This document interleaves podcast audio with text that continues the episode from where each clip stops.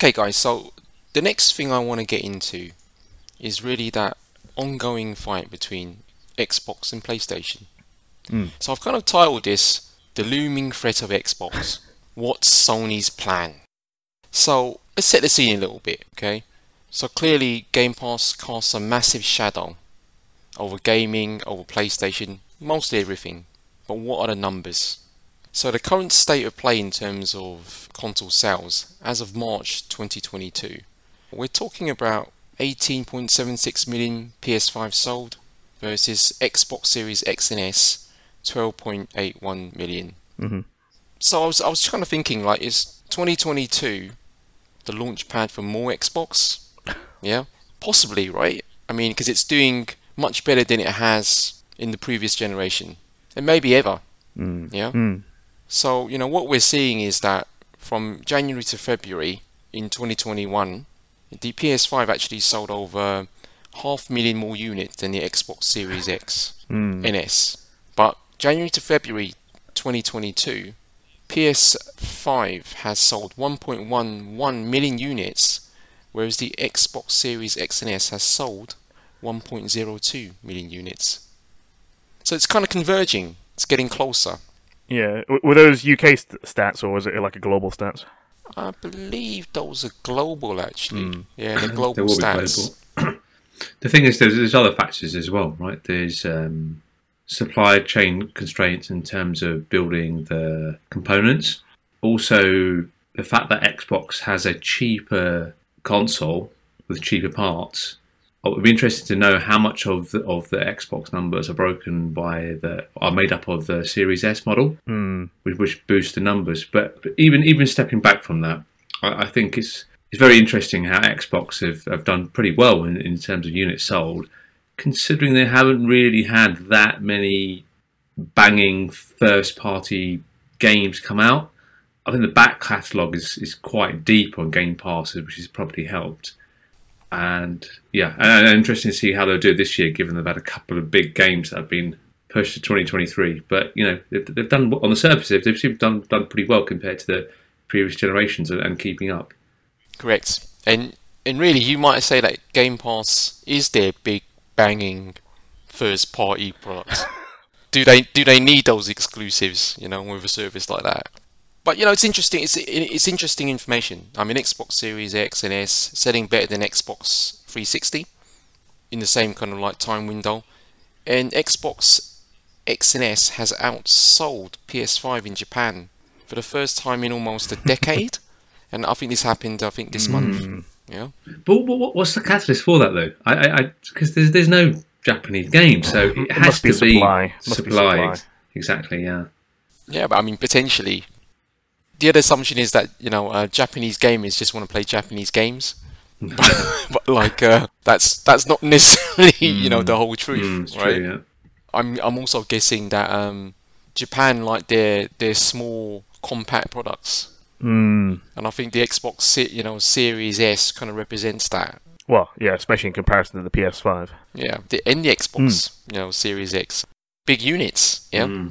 What we can say now is that we know for sure PlayStation 5 is selling worse than the PS4 during the same time window, but it started better, and it's, you know, it's still close, but it, you know, the numbers don't lie. It's doing worse, and we actually don't have right now information regarding the split between Xbox Series X and S sales or PS5 disc or discless. I don't think that information is widely available at the moment. Okay. And just to be clear, these numbers are actual units sold to the customer versus shipped to the retailer stores, and we know most of them sell out in retail stores anyway. Yeah, they sell through. I don't actually think Sony kind of deliver numbers in any other way. I don't think they've done that for a while. Still impressive numbers, supply constraint or not, issues or not, but there's that looming threat of Xbox. They're very close. Breathing down Sony's neck. Well, in terms of a long-term play, I mean, if you think about, as you said, Game Pass being their main product, you know, once you're on there, you're going to be hooked. It's the same as having a Netflix, right? To leave will be very, very hard. Well, people are cancelling subscriptions. They are starting to now. Yeah, we'll get into that. You know, I know where this is leading. We'll get into that. You know, we can say it certainly at the start of the year. You know, the outlook for Xbox looking pretty good. They're not a punch bag. You know, this generation, no way. What can we really kind of like say about the current gen? Yeah, well, really so far it's been about cross-gen plus services, and really Xbox has had kind of Halo and Forza release in the last year, 2021 Q4, both games cross-gen. PlayStation had Horizon and Gran Turismo in, I think it was Q1 2022, again cross-gen. We know supply issues persist, though it can be said that getting an Xbox is a little easier, or has been a little easier. Yep. Game Pass has 25 million subscribers as of Jan 2022.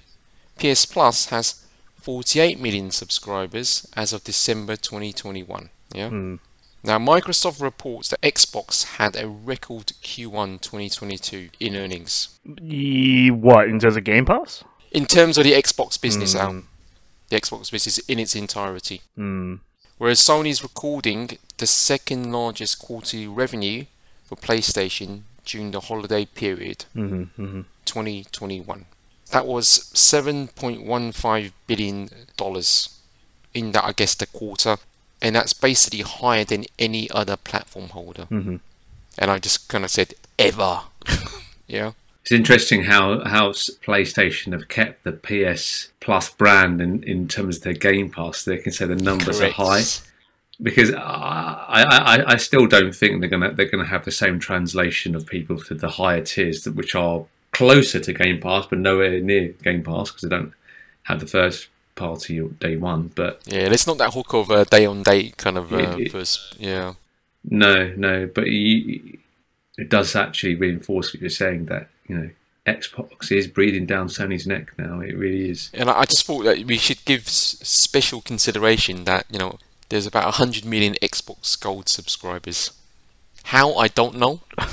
But those are the figures I've seen, yeah.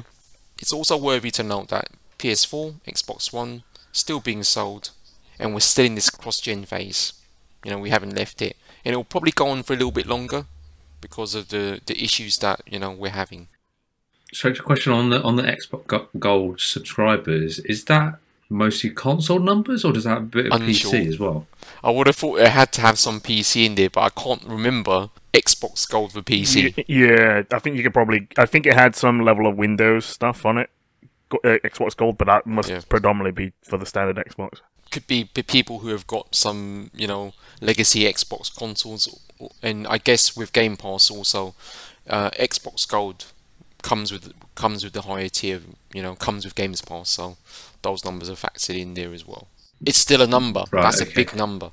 It's a massive number. It's interesting because there's a new European regulation where you can't just let customers persist on a subscription if they're not using it. You have to give them a warning that you're going to cut them off within 30 days if they've not been active.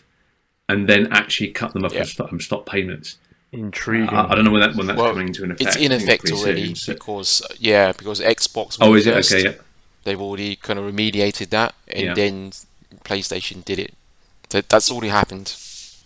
Right. Okay. There you go. So these numbers are going to change, then, aren't they? Let's see. So the playing field. Indeed, but you know, it's interesting. It is very interesting.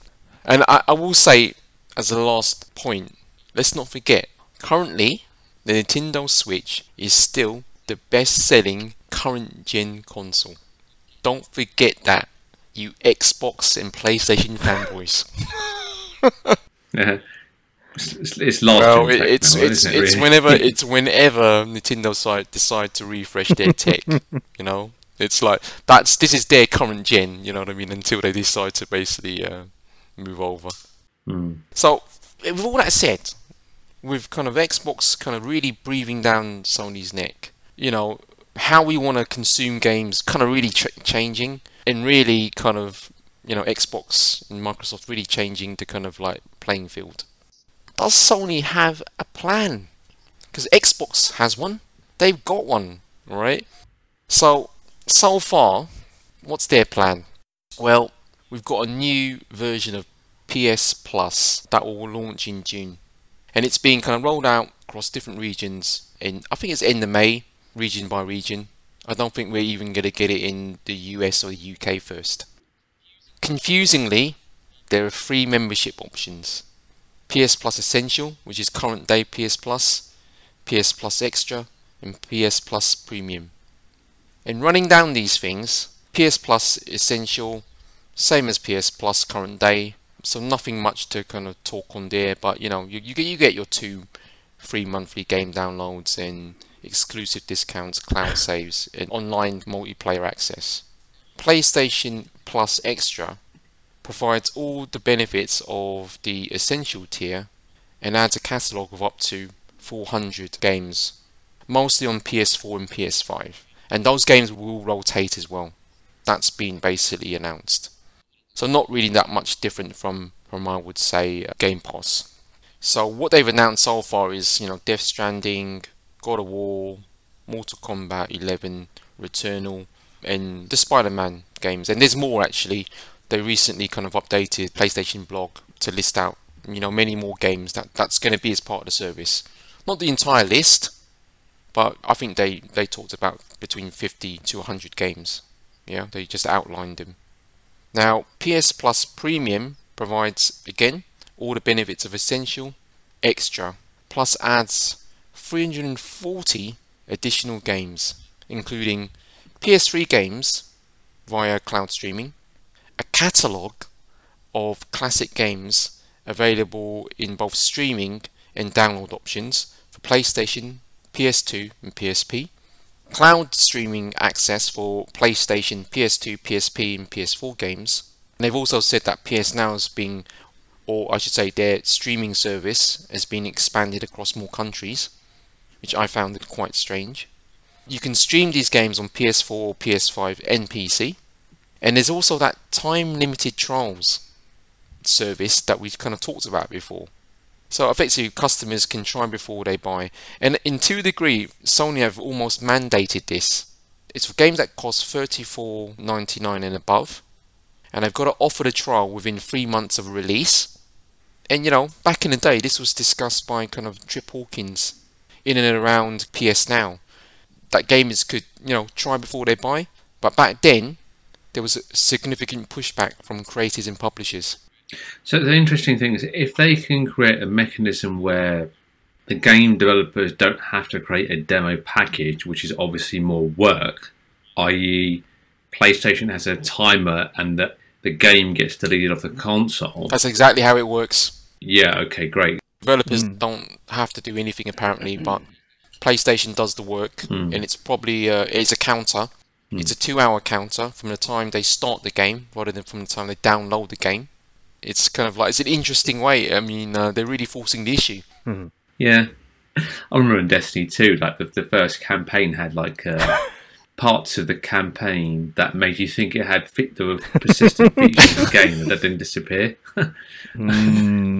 Yeah, I mean, all this could change, really. Sony, they own the service. They'll obviously collect the data they need to save. Is it worth doing? I just think, on the face of it, game trials, what we used to call game demos, is pretty consumer-friendly. You know, why not try before you buy? It feels like Sony is shoehorning a feature to justify the higher price versus having anything really substantial. I don't like the tiers myself, but you know, we'll get into that. But yeah, I mean, I do think having games trials at that tier seems a bit weird, if you know what I mean. Yeah, it should be open to all of them, really. Yeah, I kind of, you know, felt that you should have played that a little bit differently. But again, the service can change. You know, it will be about competition at the end of the day. But as you said, it feels like some of these things should be open to all the tiers, but I just think they've got one too many tiers.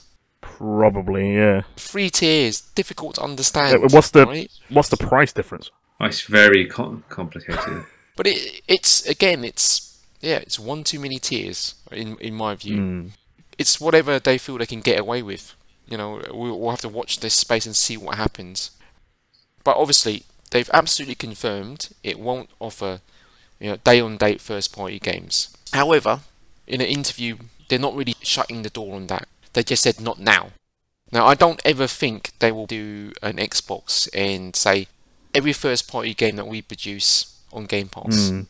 I still maintain they're not big enough as a company to absorb that sort of cost. It's quite crazy to do that, especially when there's enough hype around certain games. They're not big enough. I mean, they're not a trillion-dollar company like a Microsoft is. I also, without going off on a tangent, I don't think we've really seen the impact on game design off the back of Microsoft having Game Pass with their first-party games on. I suspect they are going to lean towards more games as a service. Potentially.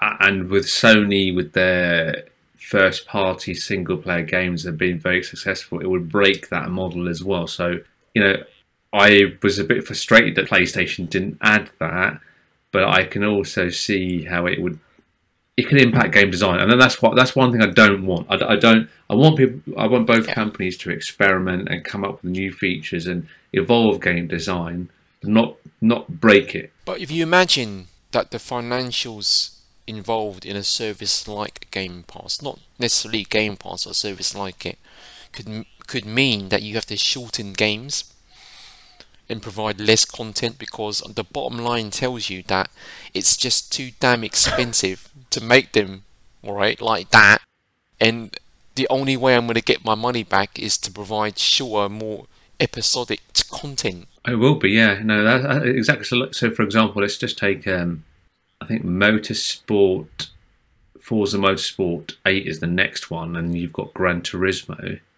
I can imagine them bleeding... all of the cars released over multi-years on Xbox to keep that, and they even bleed out all the tracks. I mean, I'll actually go far. They're going to do it, right? Microtransactions. They'll have to. DLC. Not even just that, Al. That's going to happen regardless, right? Because that model exists already. But it's like companies will start saying, "I don't want to risk investing all this money into this game. I have to basically release a limited version of my vision, because I can't spend that sort of money because the returns aren't there anymore." Yeah, and if it ends up being a flop, right? So you either why put yourself through all that risk? There's a risk and reward. All of it. It's what's your return on investment? Some gamers listening to is going to shut the F out. You know what I mean? But that's the reality, guys. That's the reality, right? We're dealing with multi-million, multi-billion, and in some cases multi-trillion companies here. How do you think they got there? They're not charities, so this is the looming threat of maybe a service like this as well. Because for every good thing that's on Netflix, there's probably about 5 or 10 horrible pieces of content. I would say 80-20, 20% reasonably good stuff, and then that 20%, 5% is good. As in a quarter, and the rest is junk. And I think it has the potential to have exciting, more experimental game design in Xbox, right? Given their culture, I think they can promote that. And I think a game is fine if it's small, but as long as it's taking risks. If it's the same game as the previous one, they've just artificially stretched it out, I think all gamers get very frustrated by that. One point I wanted to make, right, is amongst all this transition to games subscription service, managing your studios effectively is absolutely critical. And we're going to talk about that. Okay, great. Okay, Sony are much stronger than that. It's a big factor, actually, and we're seeing that right now. It's a big factor. Getting back to what Sony's plan is, that the fact they've got, I think, 1 too many tiers, right? We talked on Day and Date, but really, we still haven't got local PS3 emulation. But their rumour is now they're working on it. Yeah, and yeah, I heard that as well, yeah. It's actually quite interesting, because I do think, right, that whether we have local PS3 emulation or not, it's not for everybody. It's just for people like us, who are in love with our games and like technology. It's not going to be for the masses. But don't you think that that's the driving force between the tiers on Sony's current tiering system? And people are going to subscribe to these services are correct. The hardcore gamers initially. So it is important. It's not because of the numbers necessarily, if you know what I mean. Because the numbers will mostly be on the PS Plus side, then the middle tier, and then obviously the real hardcore, the people who like kind of ritual games and the history of games and whatnot and have had a long experience. That's where they all want to sit. But let's get back to the interesting part of this conversation, which is like, there could be a local PS3 emulator. But what I heard recently, and I think it was on Sacred Symbols, is that PS3 games employed really different techniques to get around the limitations of, let's say, you know, the cell processor. And we know that because it was horribly difficult to kind of develop for. The GPU on the PS3 was actually comparably low powered. So they had to find a way to redress the balance, if you like. You know, as an example, there's one specific anti-aliasing technique called MSAA, and it actually did that by distributing workload across all the cells cores or their SPUs. They did really kind of specific things like that, custom things like that, to get more out of the PS3 architecture. So what they said that was quite interesting, which made perfect sense to me, is that the emulator has to work almost as many different emulators, dealing with the different techniques that maybe kind of specific engines applied. And that's one of the reasons why it's been so difficult to get an emulator out. And you know, there is a PC emulator out there, right? And it's doing a reasonable job. The thing is, with that emulator, you need the highest tier of consumer PC to run it well. Right? And people, the way they basically tune that thing, right, is they actually have to switch off stuff like MSAA because it's so kind of intensive. So it definitely is a challenge. The more I kind of hear about what's having to be done, it definitely is a challenge. The techniques employed are very kind of like custom. They also go against the grain of how we typically develop games now, because everything's on the GPU. It's not on the CPU. We don't do that sort of stuff on the CPU. This is something to consider, but that's exciting, I think. If they got that up to the highest tier, I'd be excited by that. But I'm a geek, so I'm just thinking it must have been hell for PS3 developers. Yeah, but look at the results.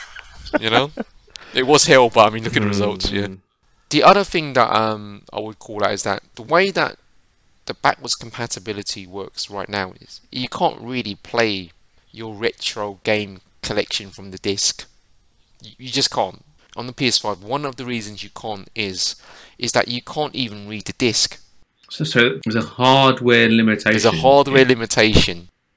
So you can't even do it. But that was probably for anti-piracy reasons, right? They just didn't build it into the unit, and it was probably cost considerations.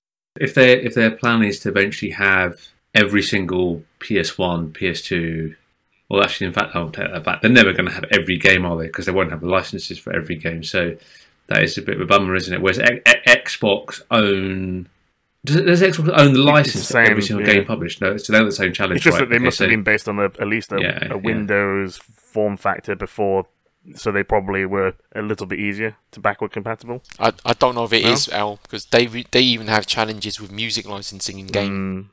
Yeah. That's I'm not talking about whether Microsoft are able to get every single game. I'm talking about whether they have the licensing to put it even on. And I think they'd have to have a new agreement with whoever owns the rights to it.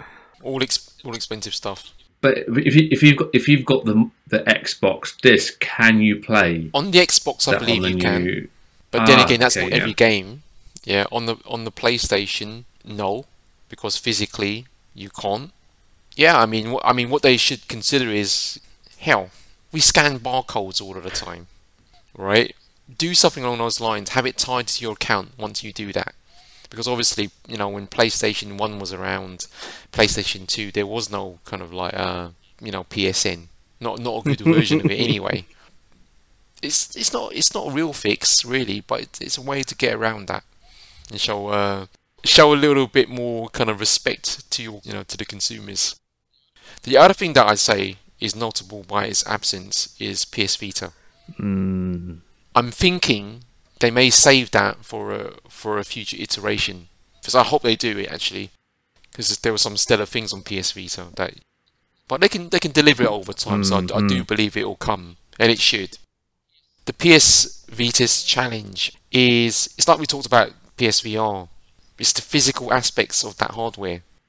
PS Vita had the back touchpad. It had the touchscreen. It had all these other controls, right? And that's where there's going to be a challenge. And that's where I think they skipped it for now until they can find some solutions around this. Yeah, the question I had was, all of the tiering on PlayStation and all of the... even the marketing on the Xbox side around the back catalogue, how long do you think people will be really interested in playing older games before the people go, well, that's great, and then it becomes only, well, Xbox has the first party, so then really that's really what I want? Because that's when Sony's going to have a problem. Depends on if there's enough new content to keep people busy. If there's not enough new content, people will go back to their back catalogue, their retro games, play a bit of that to keep themselves busy. Yeah, I just somewhere think that the people that had nostalgia from those games are much older and have far less time, and they like the romantic idea of having access to it. But will they really pay for it? And then will they really pay for it on a persistent period to actually have a subscription for a long period to warrant Sony and Xbox having it, the service? That's where Xbox shines, because it's got the first parties day one going forward. And I think what I'm basically saying is I think PlayStation will be forced into a corner where they're going to have to put the first parties on there as well. But not necessarily every first party game. I don't know that will do that. But look, to get back to the whole backwards compatibility question, I think it's a two-tiered question. Because I think, number one, right, there is a massive retro scene at the moment. People out there, young and old, who seem to want to play these retro games.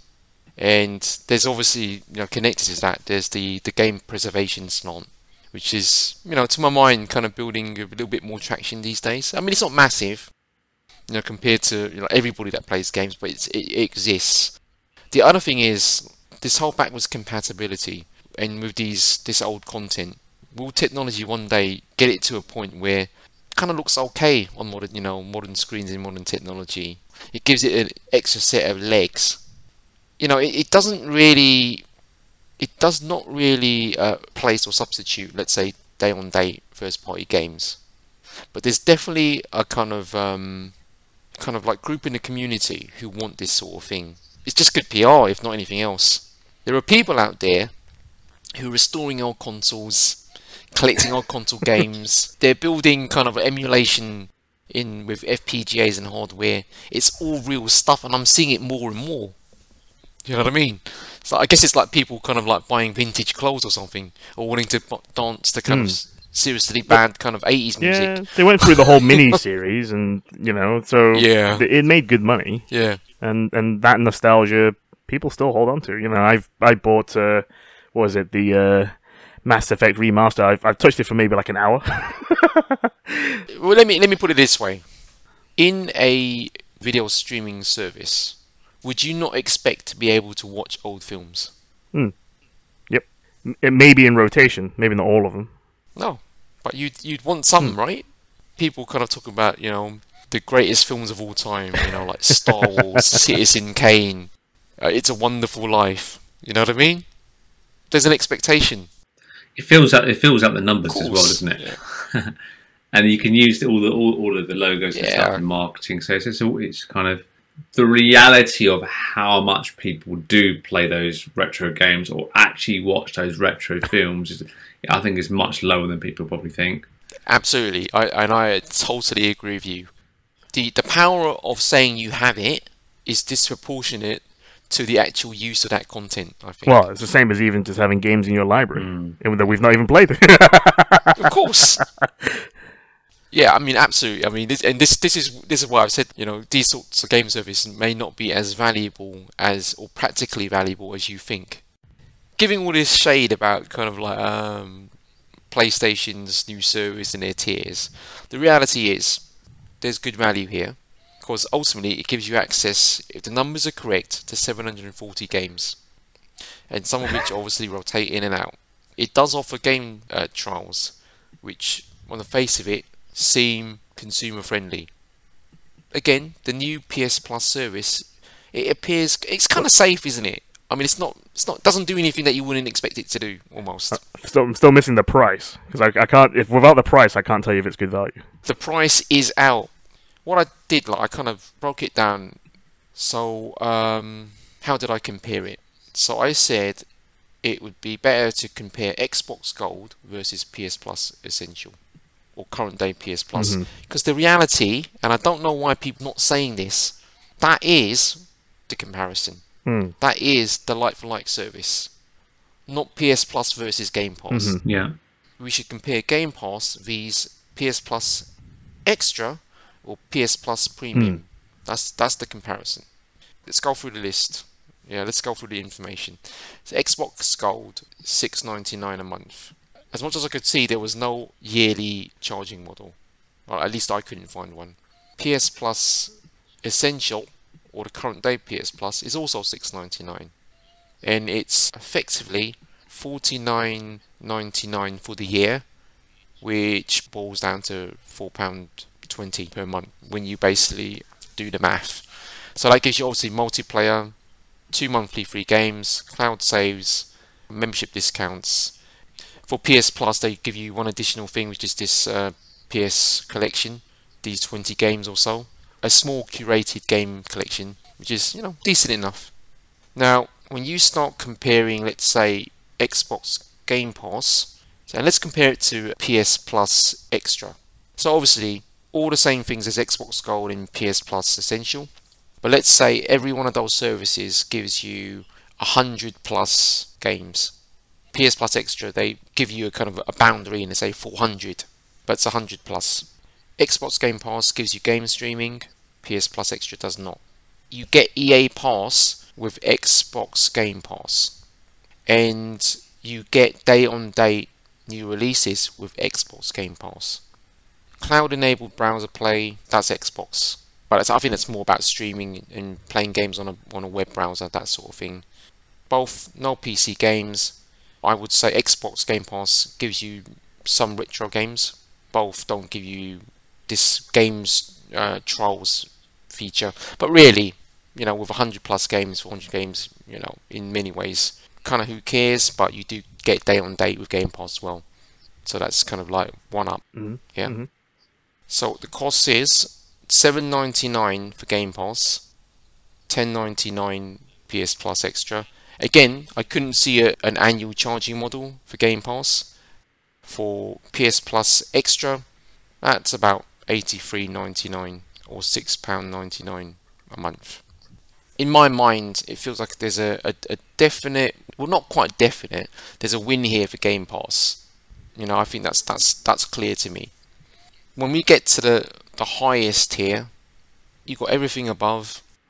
Xbox Game Pass has got 100 plus games, but for Xbox and PC, you'll get 740 games for PS Plus Premium, PC gaming for the Game Pass Ultimate, retro gamings for both, and I would say game trials for PS Plus Premium.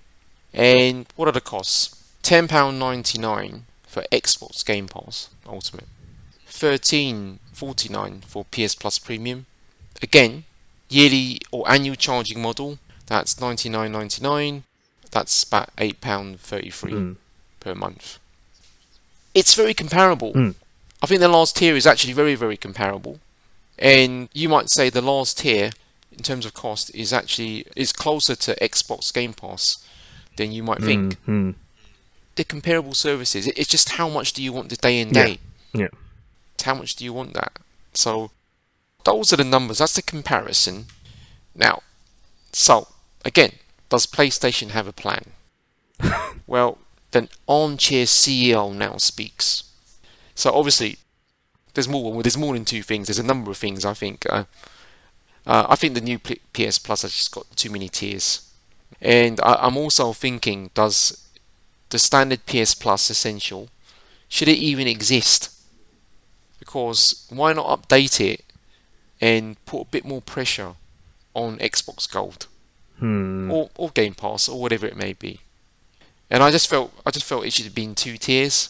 So you have your kind of standard PlayStation Plus, with the same benefits as of today, $6.99 per month, but you get your monthly downloads, your discounts, your cloud storage, your online multiplayer access, which, to my mind, these things shouldn't even be a thing anymore, if you know what I mean. Yeah? But give people a new PS collection, but extend it to 100 games, and rotate that in and out. And by all means, have retro games in there, and have all those big hitters, those legacy or older big hitters that you're talking about. Okay?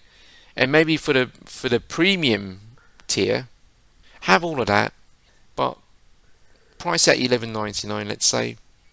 640 additional games. Yeah. PS3 games as per usual. You know, all of that sort of good stuff. Streaming if you really want that. Okay. The time limited game trials I've kind of left on this upper tier, but to be honest, you could have them on both tiers, have one locked at 2 hours and have another locked at between 3 to 4 hours or something, if you know what I mean. Yeah? To me, that would have been a more compelling offering. If you're not going to basically do day-on-day kind of releases and all that kind of stuff. But obviously they didn't do that. And I don't think it's bad. I just think it just feels like almost a little bit of a missed opportunity, or Sony are just treading very, very carefully, erring on the side of caution, watching what happens, which is like what I think they've been doing lately. So I mean, I've got some thoughts. I don't know, Jay, if you've got any specific thoughts on this one. I personally am not going to subscribe to this. It's not strong enough for me. But you'd still need the basic tier, not for things like Destiny. That's not subscribing to anything new, is it? And that's I've already got that. The games in the first tier up, the PlayStation Plus, are I'm happy to just buy them because they're reasonably cheap now. And then going to the tier above, there isn't enough to really sway me. I mean, I like the idea of those retro games. I just don't think I will play many of them. But that's its current state now. I do think that they'll get forced into doing first party eventually, and then I would subscribe. But PlayStation have a lot of regular sales on a lot of those games, and as soon as those games are on, well, this is an interesting thing. Those games that they have regular sales on, once they're on the higher tiers of PlayStation Plus, will they not have those sales? Probably to push people towards it. But I just don't. I agree. What's on the points before? Too many tiers. It's confusing. I don't think they're strong enough for people to subscribe to them, other than the hardest of hardcore. I feel like it's going to flop a little bit, like PlayStation Now has, but it won't. They've cleverly kept the name the same, so it won't look like a flop. So, but it will be a flop. And coming back to the ultimate question, which is, do they have a plan? They do have a plan, but for me, it's wrong. They are what their plan is. They're fundamentally going to lose, because any company that starts from we're ahead and we're going to try and preserve being ahead, you will always fail eventually, because all your decisions are going to be around protecting what you've already got. It doesn't even involve day-on-day releases. Where's the they bought Crunchyroll, you get access to some of the content there, or you get access to some of the Sony movies, or they've invested in EVO, and you get, you know, dare I say it, some NFTs or some new avatar stickers to put on your profile, or you get special back access to some of the interviews of some of the people. I think they'll have one more contenders. I don't know. It's just weak. I just think that I just hope. I don't think they need more tiers. I just think they need to bolster. I don't think they have to. So I think I understand what they're trying to do here, like leaving PlayStation Plus alone, because they've got a huge number of people still on PlayStation 4. You know, just why would they offer anything extra in that existing current place? There's no real reason for them to do that, unless they're really trying to grab back some kind of market. But I don't think they have to. It's not grabbing back market, Al.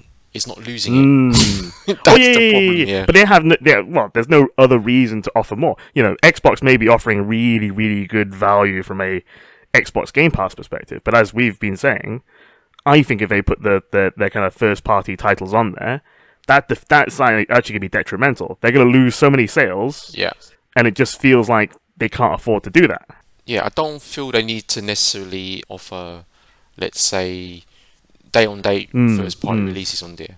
I don't. I honestly think they could actually get away with maybe offering 1 or 2 of those titles a year, and that could be the offering, plus these other levers that that Jay's talked about, that we talked about in the past, because they're more than a games company, Sony. They've got a lot of different levers, but I just think this three-tier configuration is a little bit confusing. They don't have to offer day-in-day releases, but it just doesn't feel that they're putting enough pressure on their competition. I mean, if I think about it, they probably don't need that middle tier, but I do think there's a beyond this premium tier, because if you talk about all the stuff around Crunchyroll and other things, that movies, and we've been talking about it before, I think they have to charge more, fundamentally. Essentially. This feels like a wet fart. It's just a boring step forward. It's just not. And their hand is going to get forced. I mean, Microsoft have failed. I mean, it might be done on purpose, but they've flopped on their first party releases for this year. So Redfall and Starfield. But if you look at what games were planned to come out in 2023 with those 2 big titles and their Game Pass offering, they are going to have every quarter 1 or 2, at least 1 big bangers coming out. Yeah, but I don't know. It feels like it's a loss-making business. I don't know what they're actually doing with that. And why does Sony need to compete in a loss-making business? It just doesn't make any sense. It won't be It won't be a loss-making business, will it? So Microsoft are also going for you buy one of those dongles to put into your TV, and more people have access to more games. I think they will have more of a push on the kind of the casual gamers as well. They'll need those numbers. Yeah, because they're not going to get those numbers through the hardcore. No, exactly. Tell you that what Microsoft need at the end of the day is a number of people who use the service on a regular basis to turn it from a loss lead business to something that's profitable. That's a bit of a build-up. It's not going to come because they've absorbed the kind of PlayStation Nation or the Nintendo players. That's not going to happen. They need a bit more than that. I haven't actually ever seen someone running the numbers that if you take an average of, let's say, 5 years, what's their attach rate of the actual games? If you took the cost of someone having a perpetual Game Pass license over 5 years, would they roughly pay the same amount, or would it just slightly more? I suspect it's probably quite a similar amount. It's probably similar. Yeah, and then but they're going for a wider audience with more channels of people getting access to it. Yeah. This is where Sony has a fail plan because they're not going to make any bold moves. And yeah, I think that's Sony's problem. They're not being very bold about this. Yeah, I mean, this is Jim Ryan's basically PlayStation, right? Because, you know, it's so weird. There's no big brash announcements. But I'll just blog this. But I think we're also in this. I think they may have taken the right strategy. Maybe out of luck, though. Current climate of the world. It slowed things down. I think we all agreed that, you know, pretty much they needed to do a little bit more. Wet fart. Yeah, it doesn't do enough, really. Even if they crunched it down to 2 tiers, right, they could have bolstered what those tiers had offered, and it would have been a little bit more kind of valuable, if you know what I mean. And, you know, PS Plus and, Xbox Gold right now, they're kind of dead offerings because they're the kind of offerings you want people to move off. I can imagine Xbox getting rid of gold. They tried to already. Okay, yeah, they tried to, but upping the price, and gamers basically threw up their hands. No, what I'm saying is, if they say right, it's all free at that level. They haven't done it yet because what they tried to do was up the cost of the thing. They try and drop the numbers down. This is why I was thinking that PlayStation and Sony should just bolster the regular PS Plus right now to put them under a bit of pressure. I mean, in effect, this is our Xbox Gold, and it looks closer to Xbox Game Pass than it does anything else. Microsoft could squeeze Sony more if they drop the gold, give it free, and condense their Game Pass to one, that will shove Sony money. They're not migrating anybody off that. They're trying to migrate them by decommissioning it. They're trying to make it a less desirable service and all of that sort of stuff. Right, I see what you mean. Those Xbox Gold ones are using older hardware, but that's still paying. Yeah, why would you offer it? Yeah. But that's why I said earlier, why would you change that? Why would you give them more? Why would you make it free? It just makes no sense. They're just milking anyone that's just still sitting on it.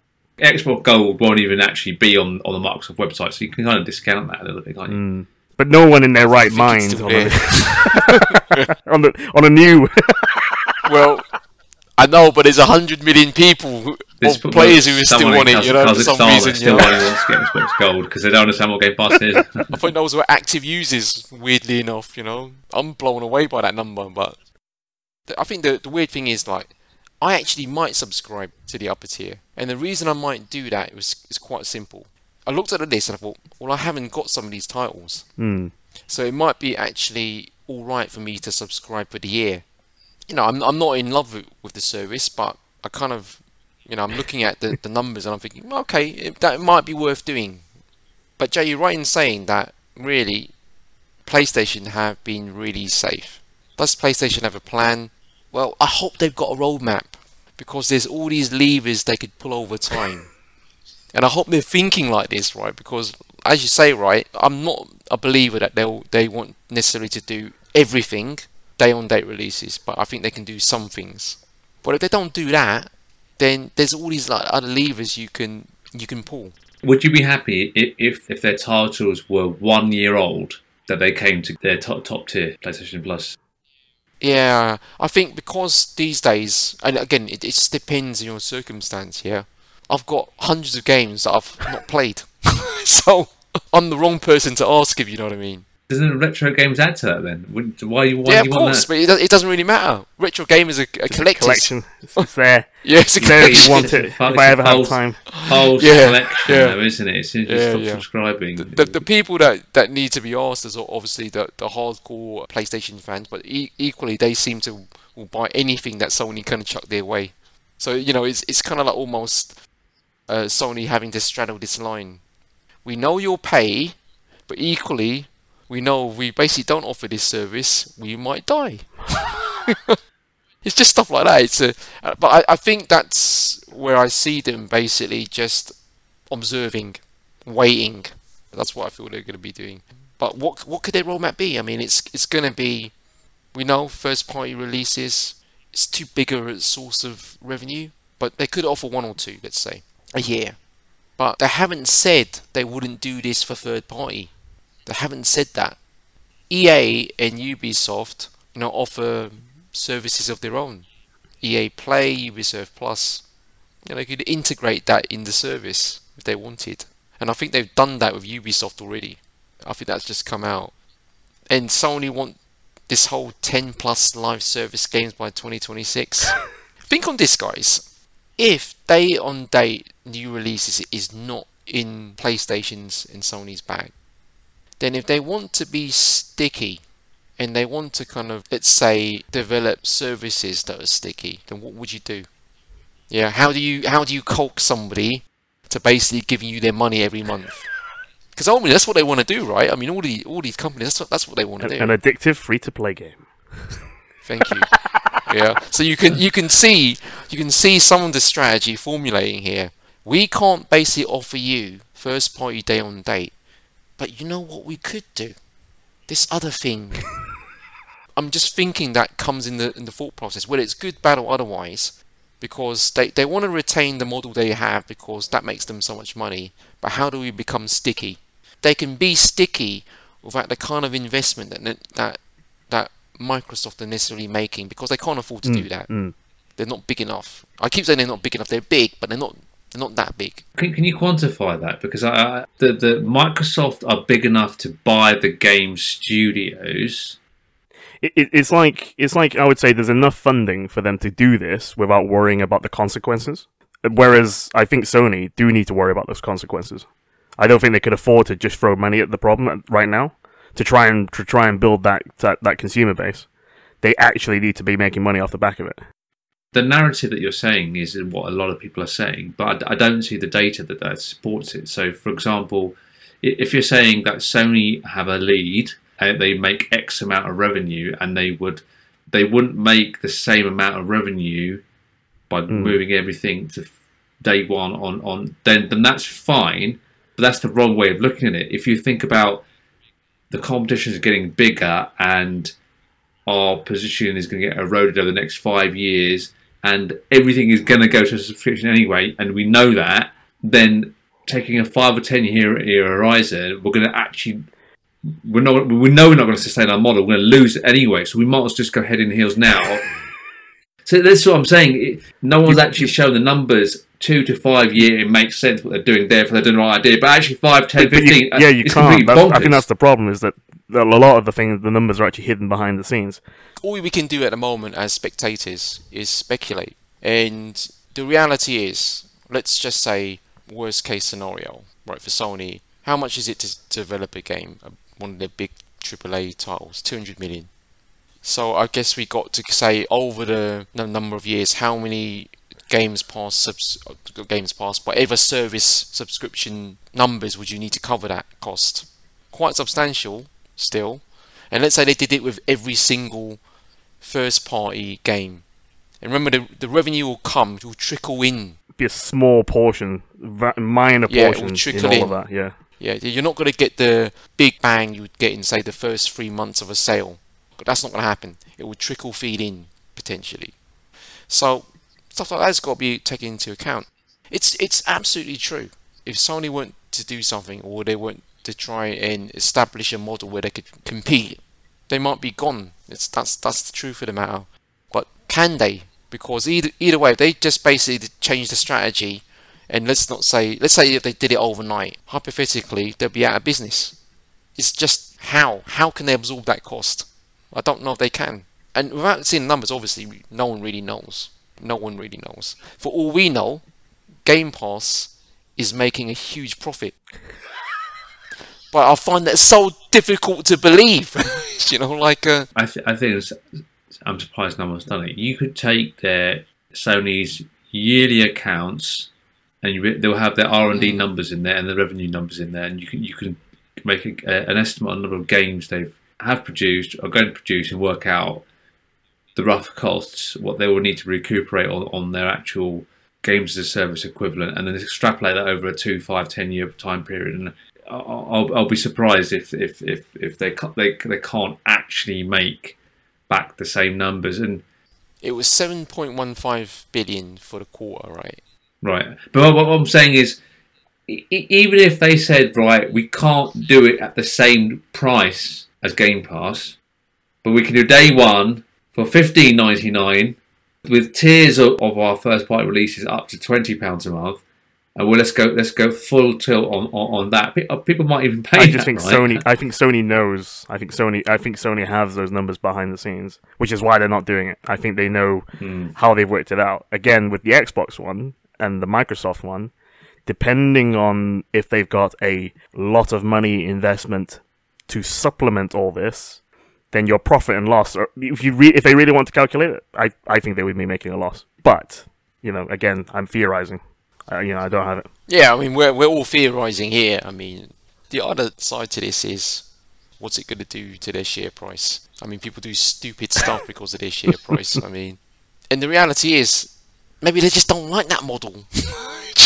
That's the reality. It's like, it's not our strategy. Yeah. Yeah, it's like a Nintendo would like. So we mentioned at the top of the topic was that Microsoft's credibility of hitting the ground running in this generation is starting to falter now, and all of that goodwill is going out the window. Correct. Given that they've delayed some of their first, but I think part of the equation for Microsoft is that they probably don't think. They think Microsoft might drop the ball in managing their studios and releases, so therefore let them fall, and then maybe we don't even have to shake anything up.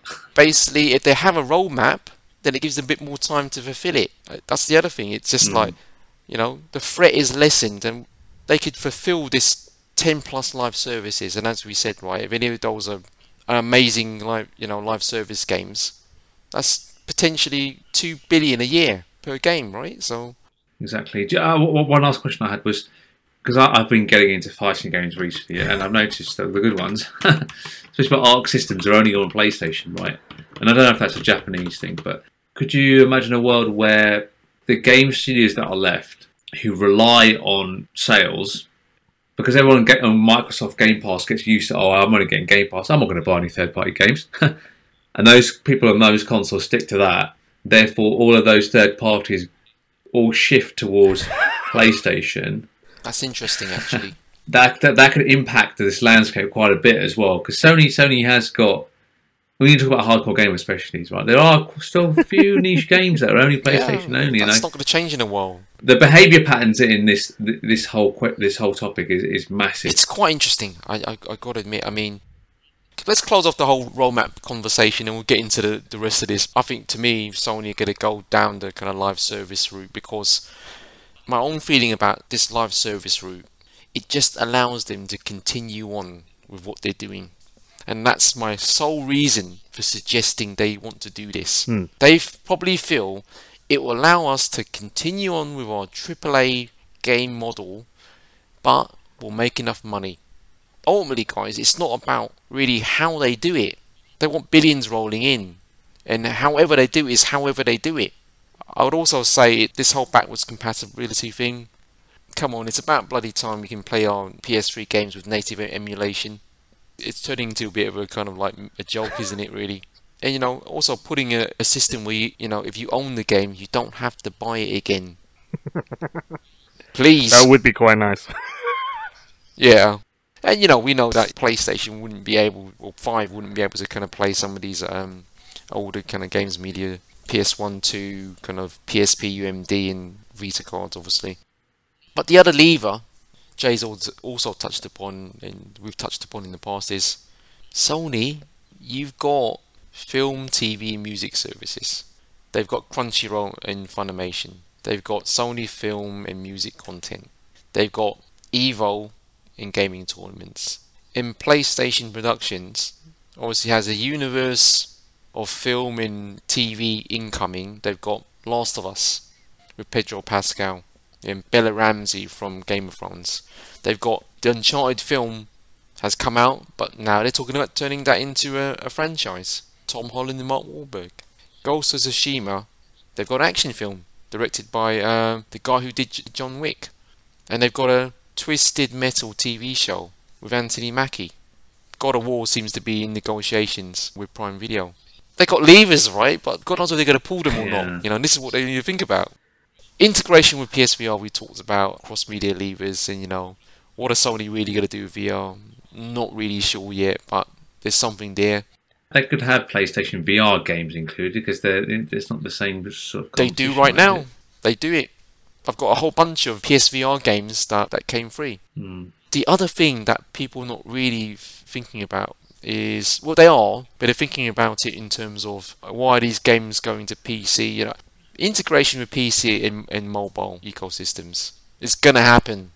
That's where numbers are. Come on, seriously. I mean, that's why I was thinking, like, when you're saying about PlayStation, I was like, all of this stuff is coming to PC. I don't care. They're just going to go where the money is, effectively. The PlayStation might be the first platform, but it won't be the only platform. Yeah, so... I've got one last thing on this, right, which is...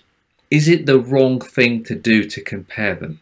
Is the question I'm asking. And the reason why I'm asking that is because fundamentally I think the what generation is realised, let's forget competing with them. Yeah, remember we said earlier on, right? I mean, we base it on traditional dimensions that we measure. The console wars, this mythical, weird console wars thing, right? Well, Sony, they've basically shown they're the kings of that model of doing business. There's a specific model. Microsoft have come out and they've said, I'm changing the rules of engagement. I sometimes don't even think they're on the same battlefield.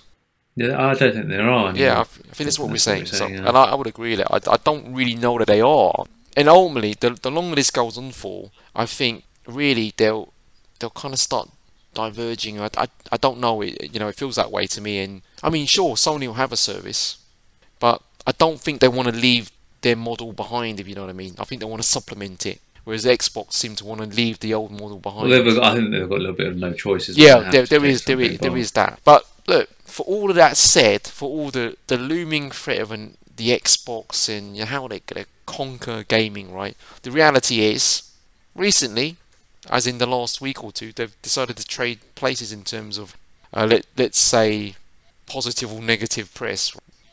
Xbox decides to kind of really stifle its own momentum, and maybe through some fault of their own. Xbox DRM issues resulting in an outage for 4 days or something, when actually no one could play any games. Right. And I think online or offline, because the way that DRM worked, on that particular platform. And then obviously we know that, Starfield and Redfall have been delayed until the second half of 2023.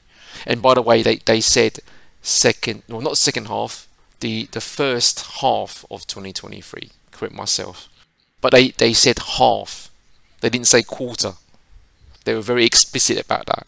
And Sony, okay, new PlayStation Plus games looked actually decent. There's some good games there. They decided to be a bit more consumer friendly and said if you bought a classic game in the past, you don't need to buy it again. And you don't even need to register to PS Plus to play them on PS4 or PS5. But we're talking about digital games here, okay, just to be clear. And actually, Ben Studios recently tweeted that Siphon Filter, which is an old PS1 game that they're bringing out as part of the service, they're building trophies for it, or they have built trophies for it. Yeah, I heard that today, actually, that the PS or the back catalogue will have trophies for a lot of those things. So yeah, it doesn't particularly matter to me, but the fact that they're doing that is actually something. Back to Xbox, the whole model of Game Pass being a place to play is kind of based upon good games and, to a degree, good first-party games coming out on a regular basis. And I think, Jay, you mentioned it earlier, are Microsoft able to kind of manage these studios? Because, so far, the outlook for this year doesn't look good for them. I'm sure there's other things to play on the service, but it's like, where are the big titles? I mean, that's the thing. It's a tough one, isn't it? They're potentially going to have a show and have no release dates for the rest of the year. Yeah, I know. That's an ugly look. But I mean, I'm not sure they're going to have no releases, but the thing is that the big titles, the things that, people are thinking define Xbox now, it's kind of done a runner until next year. Yeah. I mean, the thing that they have is that as they're shedding their new skin, they need new IPs and new identity, and they can't afford to have the Cyberpunk flop. So, and I'm okay with that, to be honest. I mean, I'll let my Xbox sit there with not switching it on for another year. Yeah, I still think that's the problem with it. You know what I mean? So, I don't know. It does feel they've got to do something about.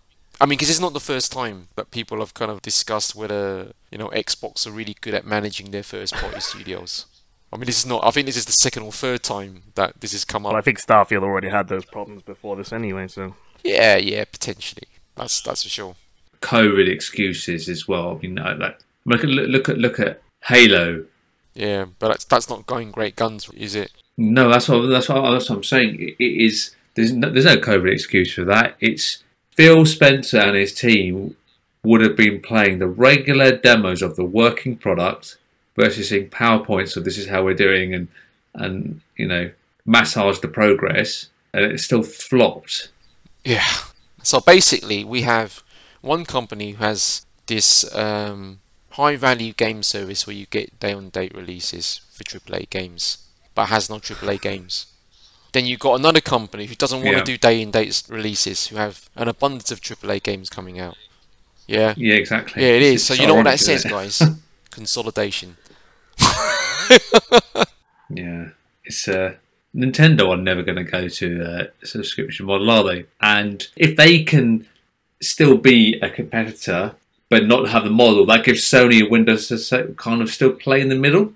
I think that's what they're doing. Are going to end up doing, in my kind of humble opinion. Yeah, you're right about Nintendo. We kind of talked about them. They're not really that interested.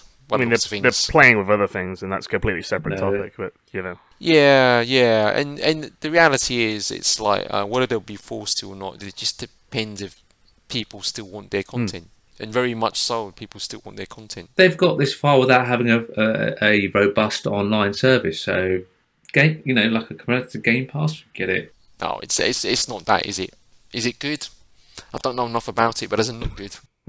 What I'm trying to say is it's definitely not good.